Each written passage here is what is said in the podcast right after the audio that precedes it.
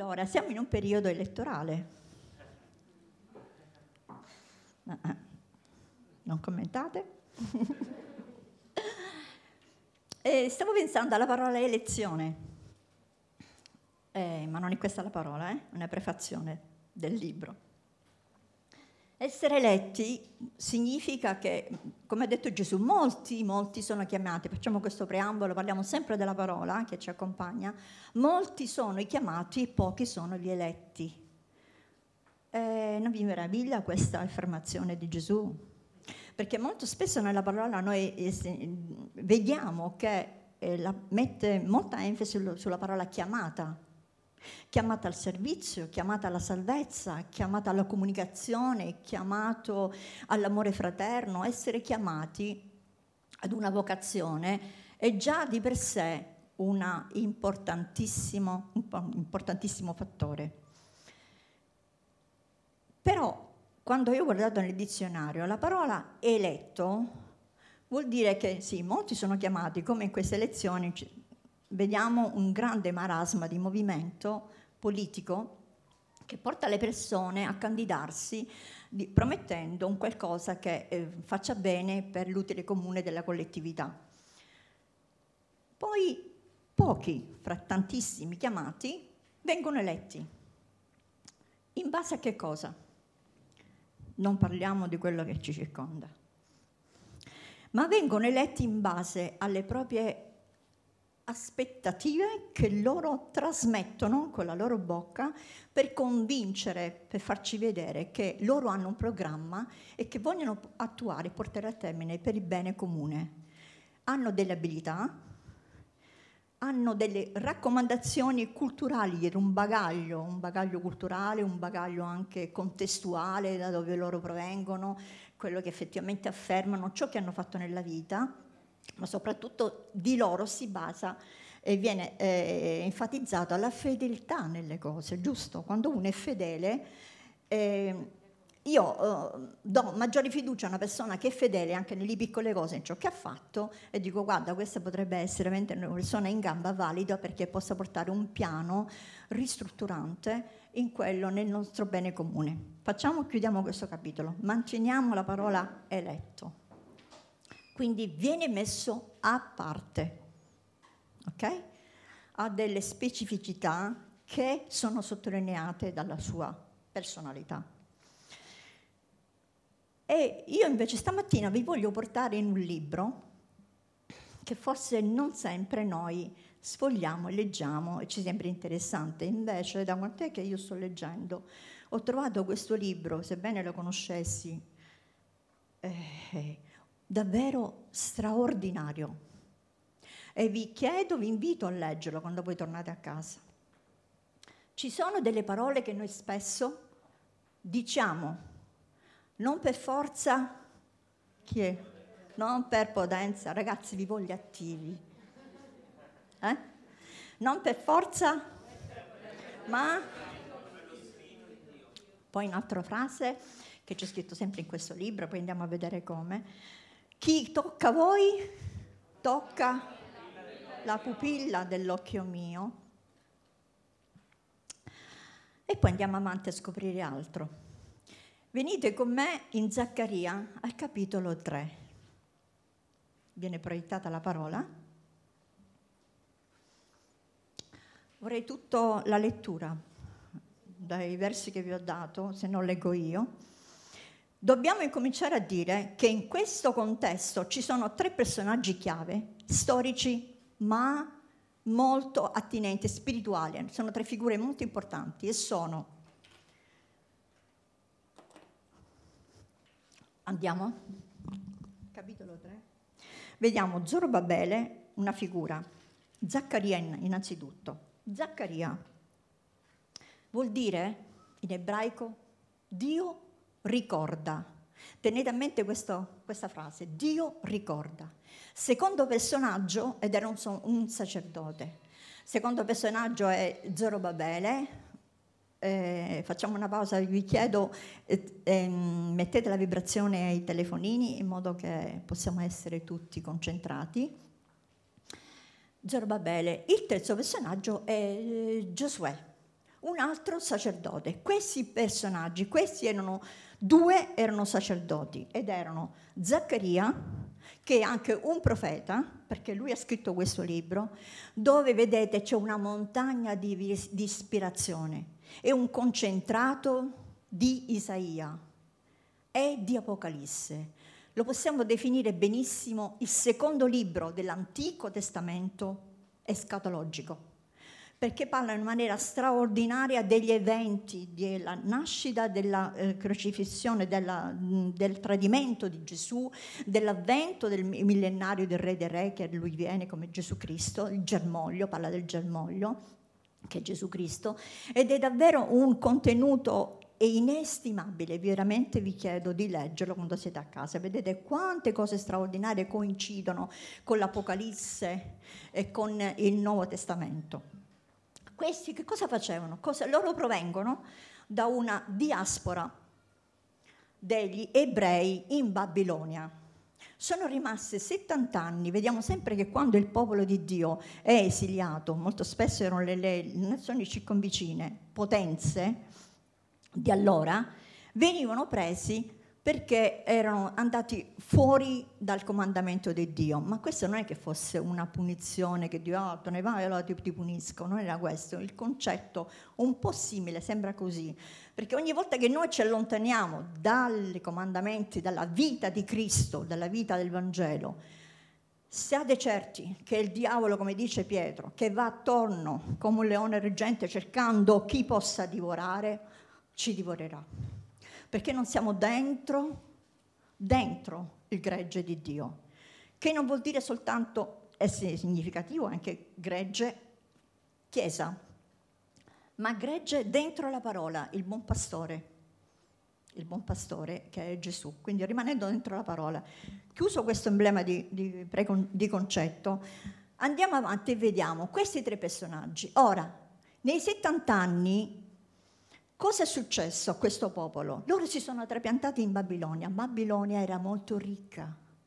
Babilonia era molto aspirata dalle nazioni, era una grande potenza di allora. Quindi poi sono famosissimi i giardini di Babilonia, sapete, no?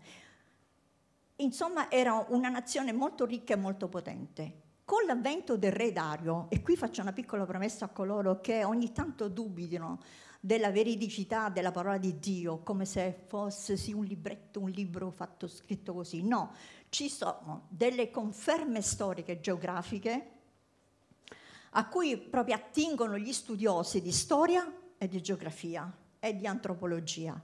Sono veramente una ricchezza infinita. Quindi, e noi lo troviamo qui comodamente scritto tra le righe della parola di Dio. Questo passaggio di questi tre personaggi è fondamentale perché?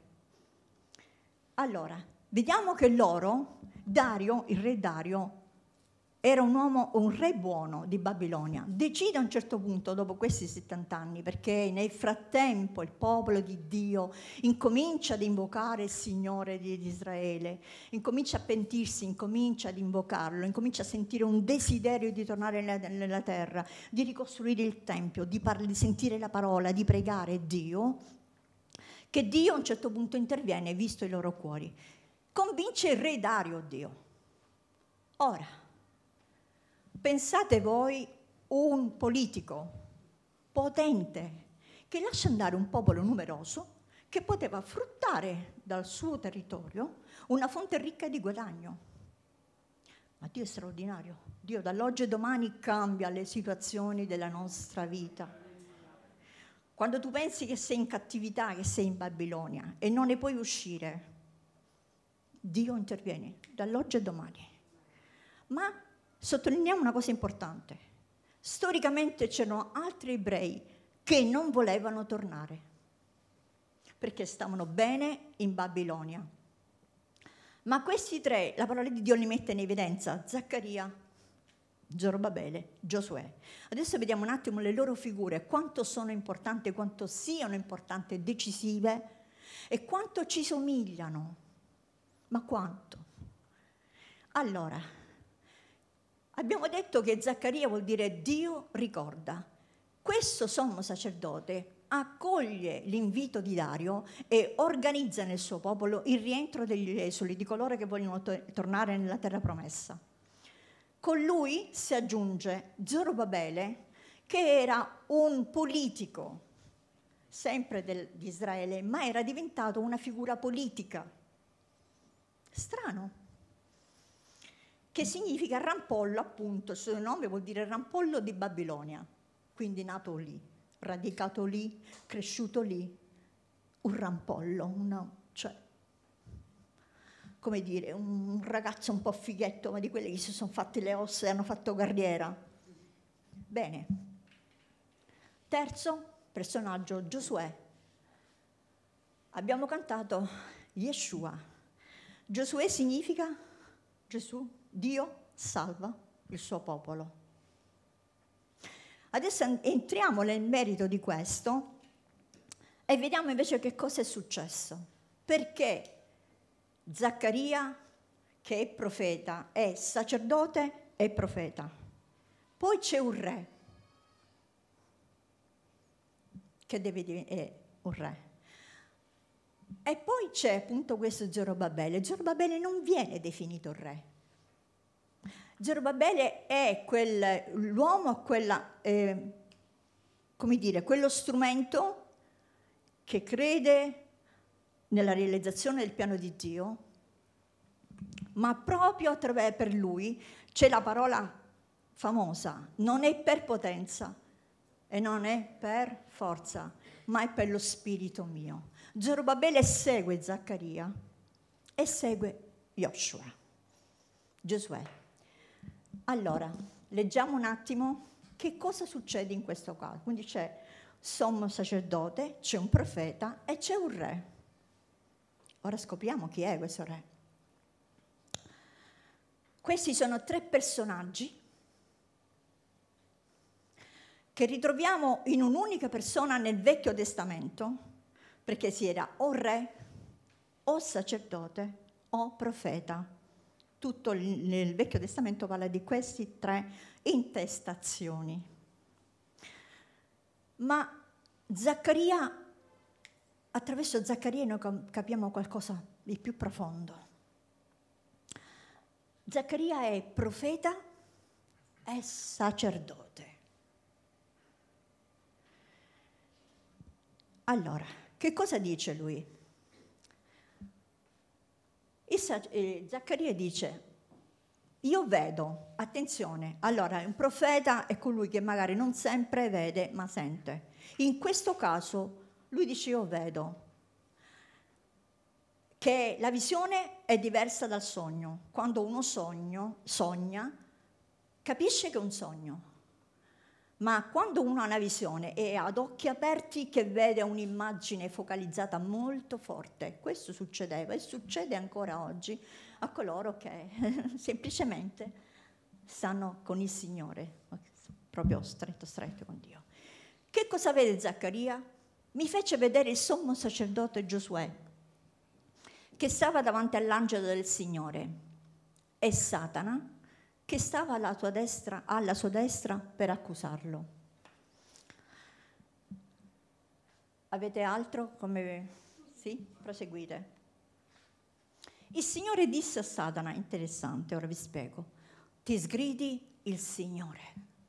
Satana, ti sgridi il Signore che ha scelto Gerusalemme. Non è forse costui un tizzone strappato dal fuoco? Quando noi vediamo la parola, vai un attimo indietro, la parola l'angelo del Signore, il Signore disse a Satana, qui c'è una teofonia. La teofonia significa che l'impresso proprio di Gesù Cristo, la figura di Gesù, prima della sua incarnazione sulla terra, lui si incarnava eh, a volte per, per, parlare al suo popolo attraverso una, la veste di un angelo, ma era, si vedeva perché molto spesso quando noi vediamo il, l'angelo del Signore in grande è proprio la incarnazione di Cristo nel Vecchio Testamento. Il Signore, che sarebbe la figura di Gesù, la, proprio l'incarnato, disse a Satana, Ti sgridi il Signore, Satana, ti sgridi il Signore che ha scelto Gerusalemme. Non è forse costui un tizzone strappato dal fuoco? Dal quale fuoco? Dal fuoco della oppressione, dal fuoco del peccato, perché Giosuè era in quel contesto babilonese. Noi vediamo che Dio sceglie fuori da Babilonia i suoi figli. Non li costringe, li sceglie, li chiama. Se vogliono seguirlo, lui farà molto di più di quello che noi possiamo immaginare. Questa mattina è un messaggio specifico per tutti noi, credo. A me è toccato profondamente, ma specialmente per alcuni. Andiamo avanti con la lettura, se non leggo io. Perché vediamo questa figura? Poi andiamo anche a Zorobabele. Giosuè era vestito di vesti sudice e stava davanti all'angelo. Voglio leggerlo io, proseguo. Se avete ancora la lettura sotto potete farla scorrere. Allora, non è forse, colui, eh, non è forse costui un tizzone strappato dal fuoco? Giosuè era vestito di vesti sudice e stava davanti all'angelo. L'angelo disse a quelli che gli stavano davanti, levategli di dosso le vesti sudice. Poi disse a Giosuè, guarda, io ti ho tolto la tua iniquità di dosso, ti ho rivestito di abiti magnifici. Allora io dissi, qui parla il profeta Zaccaria, allora io dissi all'angelo, guardate che è intercessore speciale Zaccaria, L'angelo sta parlando con, sta vedendo questa immagine Zaccaria e l'angelo sta parlando a Giosuè, verso Giosuè, dice toglietegli queste vesti sudice. Come si fa a stare a essere un sacerdote del Signore sporco, con vesti sudice? Dimostrazione proprio identificata col peccato, perché noi vediamo questo, alla fine era questo il messaggio dell'angelo. Che cosa è successo a Giosuè? Non abbiamo chiarezza in questo, ma possiamo benissimo supporre che Giosuè, essendo a Babilonia, in quei tempi si sia effettivamente contaminato con le leggi di Babilonia allora non ci dobbiamo scandalizzare, molto spesso sentiamo dire mamma mia, quello là, quello là, se conosceva il Signore, guarda che fine che ha fatto, perché Dio dà sempre una chance. Toglie da Babilonia. Allora Giosuè sentì la chiamata di Dio, sentì la chiamata di Zaccaria. Poteva stare insieme agli altri esoli ancora in Babilonia. No, lui decise di, di seguire Zaccaria e questo è indicativo Vero? Bene, allora sono insieme.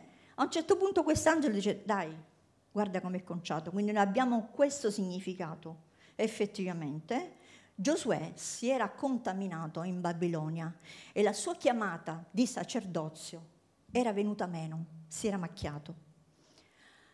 Quindi Dio lo chiama alla ricostruzione del Tempio. Abbiamo sentito questa canzone, non è che ci siamo messi d'accordo con uh, l'equipe qui della lode, assolutamente. Però hanno cantato restaurazione, hanno cantato Yeshua, hanno cantato della casa del Signore, perché loro erano chiamati a ricostruire il Tempio di tornare, non è che dovevano tornare e basta, dovevano ricostruire e ripristinare il culto nel Tempio. Quindi, fantastico. Chiama Gios- eh, Giosuè, eh, sì, Giosuè. A un certo punto c'è una cosa che... Cosa dice Zaccaria? Gli sia messo sul capo un turbante pulito Quelli gli posero sul capo un turbante pulito e gli misero delle vesti. L'angelo del Signore era presente. Allora, noi sappiamo dal, dalla descrizione del Vecchio Testamento come i leviti venivano rivestiti, i sacerdoti leviti avevano degli abiti che si distinguevano dagli altri leviti. Avevano particolari vesti, a bordo del, del, del, vestito lungo c'erano dei merli, c'erano de, delle campanelle, era ricamato in maniera eccezionale, molto sapientemente, riconoscibile. In più veniva dato un turbante, avete presente? Perché? Perché quando passava la figura del sacerdote si doveva vedere al di sopra di tutto e di tutti. Ma un turbante pulito, anche in questo caso, Giosuè l'aveva sporcato. Bene, un turbante pulito. Sopra questo turbante veniva messo una pietra, una pietra che era particolare, una pietra preziosa naturalmente, che catturava subito l'attenzione di chiunque vedesse. Mi piace pensare una cosa, nella Chiesa di Dio, nella Chiesa di Dio, che non sono le quattro mura, perché vediamo che proprio qui, in questi contesti, parla di, delle mura di Gerusalemme. Vi ricordate il piombino? Vi ricordate questa definizione? Lo troviamo anche qui, come lo troviamo in Apocalisse, quando l'angelo andava a misurare le mura di Gerusalemme in, nelle minuziosità, nei calcoli perfetti, per le mura. Dice a un certo punto qui, nel contesto, che le mura non potevano trattenere più la gente, tanta era forte, tanta era numerosa. Questa è la Chiesa, parafrasando oggi. Certamente un messaggio per Israele. Non dimentichiamo di pregare per Israele, per il ravvedimento di Israele. Non dimentichiamo il piano di Dio che ha per Israele, perché attraverso Israele noi ci siamo innestati come popolo di Dio e attraverso di loro noi abbiamo conosciuto l'Evangelo, il Messia. Ok? Bene, questa grande chiesa, noi siamo chiesa locale, ma facciamo parte della grande chiesa del Dio vivente come ci onoriamo. Per me questo passo è stato molto indicativo. Il sommo sacerdote Zaccaria, profeta, Dio ricorda, dice, alta, dice all'angelo, non basta solo che tu gli cambi i vestiti e gli dai dei magnifici vestiti, mettigli, ti prego, fermati un attimo metti anche il turbante pulito che gli altri lo vedano. Quando noi pecchiamo o sbagliamo, ci dobbiamo assolutamente proteggere, non portare il giudizio subito e neanche dopo, ma avere quella cognizione di misericordia e dire guarda mio fratello, guarda la mia sorella, proteggiamoci nell'onore non diamo subito per scontato, hai visto le vesti sudice. Questo è anche un proteggere, mettere un muro di fuoco intorno alla Chiesa. Ok? Questo è quello che ho ricevuto, ve lo passo. Bene, andiamo avanti con l'altro testo. Poi dice, poi l'angelo del Signore fece a Giosuè questo solenne ammonimento. Così parla il Signore degli eserciti. Se tu cammini nelle mie vie e osservi quello che ti ho comandato, anche tu governerai la mia casa, custodirei i miei cortili e io ti darò libero accesso fra quelli che stanno qui davanti a me. Quindi a volte, quasi sempre, la promessa in un certo senso è condizionata dal nostro essere interiore, da ciò che noi siamo io qui mi voglio fermare un attimo, perché più avanti al capitolo 4 noi troveremo la figura di Zorobabele che viene avanti. Come viene avanti? Dio chiama anche lui.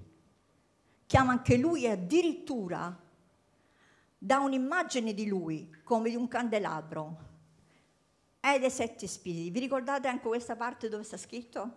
Apocalisse. È perfetta la parola di Dio. Ma parla di Zorobabele hai convertito il tuo cuore a me, io non ho dato a te l'autorità di diventare re. Perché vi dico questo? Più avanti nel capitolo 9 noi vediamo che Zaccaria crea, costruisce una corona di oro e di argento e la mette sul capo di Giosuè. Di Giosuè. Figura. La mette sul capo. Che cosa sta a significare una corona? Un governo, un re. Bene, lo fa diventare re, lo designa come re, lo indica come re. Io adesso qui mi devo fermare perché è qui che è concentrato il messaggio dello Spirito Santo. Andiamo soltanto un attimo a Zorobabele e diciamo che lui, anche Zorobabele, con il cuore in mano si è convertito e di lui Dio, sapete che cosa ha fatto? L'ha immaginato Zaccaria come un candelabro. Sopra questo candelabro a sette braccia, dove c'erano questi eh, questi contenitori, questi lucignoli di luce, c'era un vaso sopra dove c'era l'olio. Era messo olio. In questo olio scorreva dentro le lampade, dentro le, i canaletti, questo olio e quindi accendeva la luce. Sta a significare questo passaggio per noi, lo Spirito Santo. Lo Spirito Santo che quando noi ce l'abbiamo dentro innaffia il nostro essere quando noi siamo ripieni di Spirito Santo, e l'olio che è proprio il simbolo dello Spirito Santo dell'unzione ci permette di andare in giro, ci permette di essere veramente persone che hanno davvero, che sono facenti, facente corpo del corpo del corpo di Cristo, della Chiesa di Cristo. Come possiamo andare fuori se non siamo unti? Eh, Gesù stesso, su di lui c'è scritto questo, il Signore in Isaia mi ha unto per dicendo di lui, il Signore mi ha unto per recare una buona notizia, per dare liberazione ai prigionieri, per recare guarigione.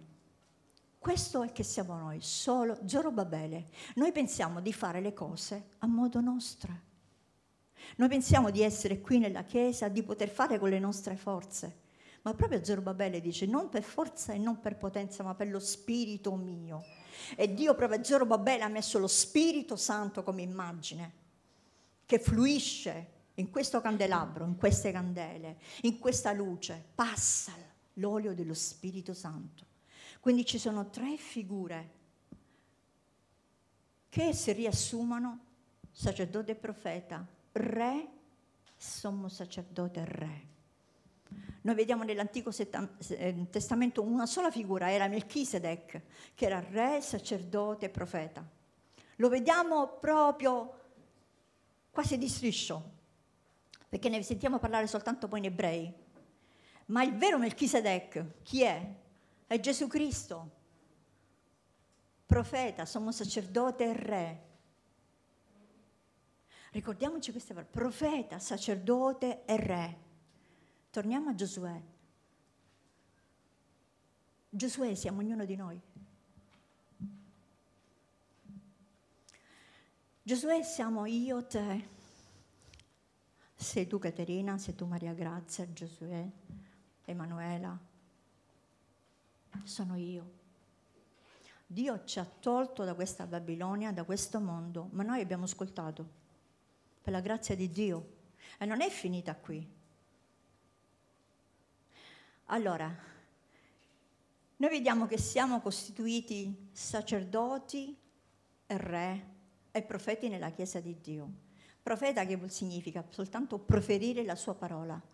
E Dio attraverso Zaccaria ci ricorda, Dio ricorda che tu sei.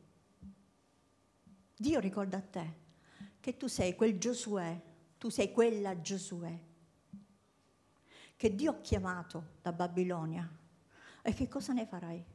Che cosa ne faremo di questa chiamata?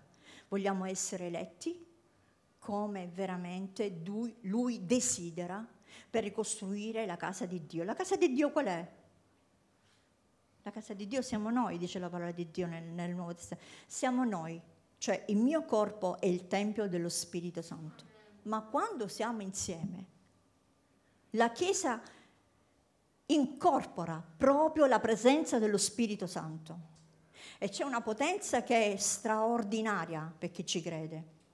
Quante volte noi abbiamo visto davvero delle liberazioni nostra, nel, nel nostro stare insieme, o nelle cellule, o quando siamo stati qua, cuori consolati, cuori gratificati da Dio, cuori guariti da Dio, trasformazioni interiori. Noi siamo davvero la pupilla del suo occhio. Chi guarda, chi, chi tocca noi, tocca la pupilla del suo occhio. L'ho detto Gesù quando affermò che qualunque cosa che faranno a voi, rivolgendosi metaforicamente anche a Israele, chi tocca a voi, tocca poi anche a me. Quello che faranno a voi, lo faranno a me. Io vorrei che noi capissimo la straordinarietà della chiamata, dell'elezione di Dio. Noi non siamo credenti che ci possiamo permettere di essere qui seduti ogni domenica soltanto, se non per riempire quello che Dio ci ha designato come posto nella società, nell'umanità, nella sua Chiesa, nella collettività. Noi siamo Giosuè, se lo vogliamo, re, sacerdote, profeta.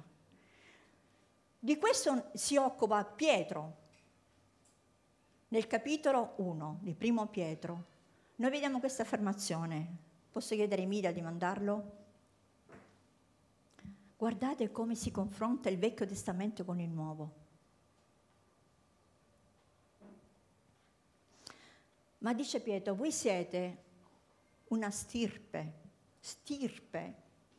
Non è soltanto una definizione casuale. La stirpe reale ha a che fare con una radice genetica fondamentale che si trasmette di generazione in generazione. Voi troverete i regali, i reali, che non sono così, vengono dal popolo. È una stirpe, è già geneticamente il loro questo. Un sacerdozio regale, una gente santa.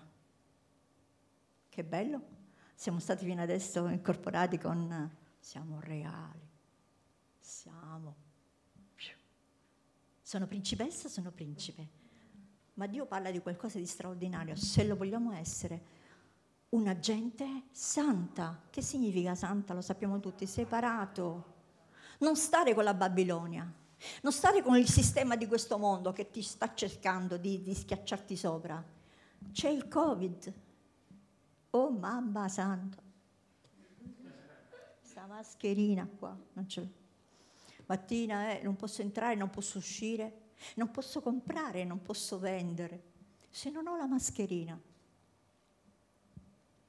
La paura che il diavolo sta cercando di mandare nel mondo, come questo sistema, vuole anche prendere gli eletti di Dio e ci vuole contaminare con questa paura, con questo spavento. Dov'è la nostra fede? Dov'è la nostra santità? Noi siamo separati o no? chiaro che noi dobbiamo avere delle accortezze, è chiaro che noi dobbiamo essere sottoposti all'autorità, ma dentro il nostro cuore c'è questa paura. C'è questa paura, c'è questo spavento? O andiamo veramente per fede? Gesù ha detto, quando io torno, mi chiedo, troverò la fede? Se Gesù lo diceva, questo deve farci riflettere. Torniamo un attimo a Giosuè. Sommo sacerdote, è re, eletto.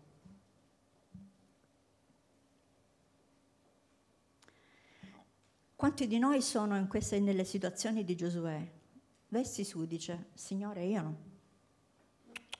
Se lo sapessero quello che io ho fatto in passato, nella Babilonia dove sono vissuta, ho vissuto, mamma santa, non mi saluterebbe nessuno. Se sapessero allora i, il mio abbigliamento parla di ciò che sono io. Sono stata, e mi sono sporcata. Ma Dio dice, togli quegli alberi, lo dice all'angelo. Lui è venuto, togli quegli abiti sudici, mettiti, mettili dei magnifici abiti. E non parla di un abitino, abiti magnifici. Questo ci deve rincuorare.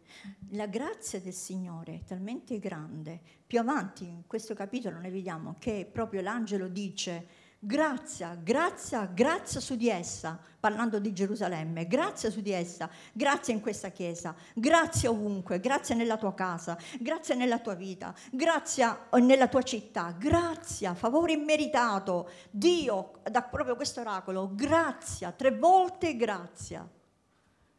È di questo che noi dobbiamo gioire, tante volte parlo anche per me. Domi che cos'hai? Insomma, potevo andare pure meglio oggi, non insomma. C'è sempre un motivo per cui noi possiamo lamentarci, è vero? Trovassimo qualcosa una volta che dici, wow, sai perché sono felice, metto dietro tutto quello che effettivamente non va, sono felice perché sto bene con Dio, sono felice perché il Signore ha una pace che me la invidiano tutti. Io credo che a voi sia successo, che persone vi abbiano detto, ma tu, dopo tutto quello che hai passato, ma come fai a sorridere, come fai ad andare avanti? Come fai a stare tranquilla? Questa che cos'è? La grazia, no? E eh, di questo dobbiamo contarci. E di questo deve essere un caposaldo nella nostra vita. Deve essere veramente un baluardo, deve essere una bandiera. Ehi, ci sono io qui. Ragazzi, non noi stiamo parlando, stiamo parlando di cose serie. Noi siamo agli ultimi tempi. E il mondo guarda chi è diverso. Perché sono tutti con gli stampini, tutti depressi, tutti sconfitti tutti malati, dentro e fuori, tutti oppressi. Ma noi abbiamo Cristo, abbiamo l'olio dello Spirito Santo che circola nelle vene. Alleluia. E questa chiesa locale deve essere un gioiello, un bijou che Dio mette qui, qui. Perché sul capo? Sulla nostra mente, il gioiello dello Spirito Santo, della luce dello Spirito Santo non ti puoi confondere. Quando cammini in mezzo alla gente non ti puoi confondere, nessuno ti confonde. Tu sei un sacerdote, tu sei un profeta, tu sei un re. Cosa dice? Vogliamo tornare a Pietro? Primo Pietro. Concludiamo. Io so che molti di noi si sentono quei Giosuè che non hanno diritto di entrare nel sacerdozio di Dio, neanche oggi perché ogni volta che passano questi momenti loro si ricordano, Signore, no, non è possibile, tu cerchi le persone perfette. Tu cerchi le persone che sicuramente, oh, guarda, fino a poco fa ci andiamo andare tanto a Kiddo. E Dio dice, bene, pentiti e rimuovi questo. Quindi è un continuo lavorarci sopra, perché tutti siamo fallibili. Stiamo camminando nella verso la santità, verso la perfezione. È curioso quando ci dicono, e sentiamo, no, l'abbiamo fatto santo, santo subito, ma santo subito che è cristiano. Non devi aspettare, la parola di Dio è molto chiara, senza la santificazione nessuno, ma proprio nessuno, manco con raccomandazioni, può entrare e vedere il regno di Dio. Quindi se io voglio vedere entrare nel regno di Dio, che non è soltanto eh, il momento in cui sto camminando nella terra e vivo il regno di Dio, ma anche lì, nell'eternità, senza la santificazione. E che vuol dire? Devo avere l'aureola? Mi devo giustificare ogni giorno? No, perché quando tu vivi e viviamo normalmente la parola di Dio, è uno stile di vita Com'è che scappa il diavolo da noi? Com'è che scappa con la tentazione da noi? Nella sottomissione della parola. Se vuoi essere adirata, mi controllo, contiamo fino a 5, se qualcuno ha più problemi, 10, 15, fermiamoci. Vorrei strozzare qualcuno. Fermati, fai così con le mani. E chiedo allo Spirito Santo, Spirito Santo, veramente, lavora tu nel mio cuore noi dobbiamo essere realisti, coscienti. Signore, mi è passato quello per la testa. Mezzi, guarda bel ragazzo. Se non fossi sposata quasi quasi.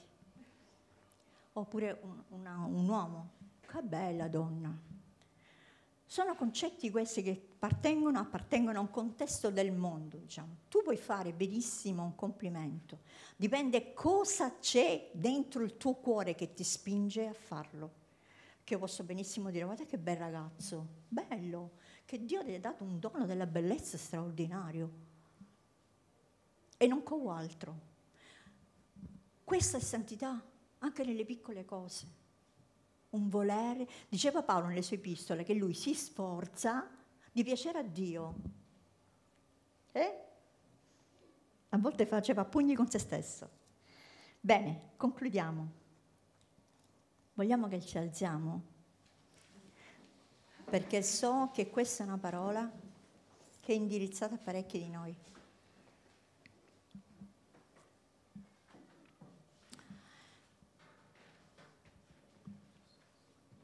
I Giosuè di questa chiesa,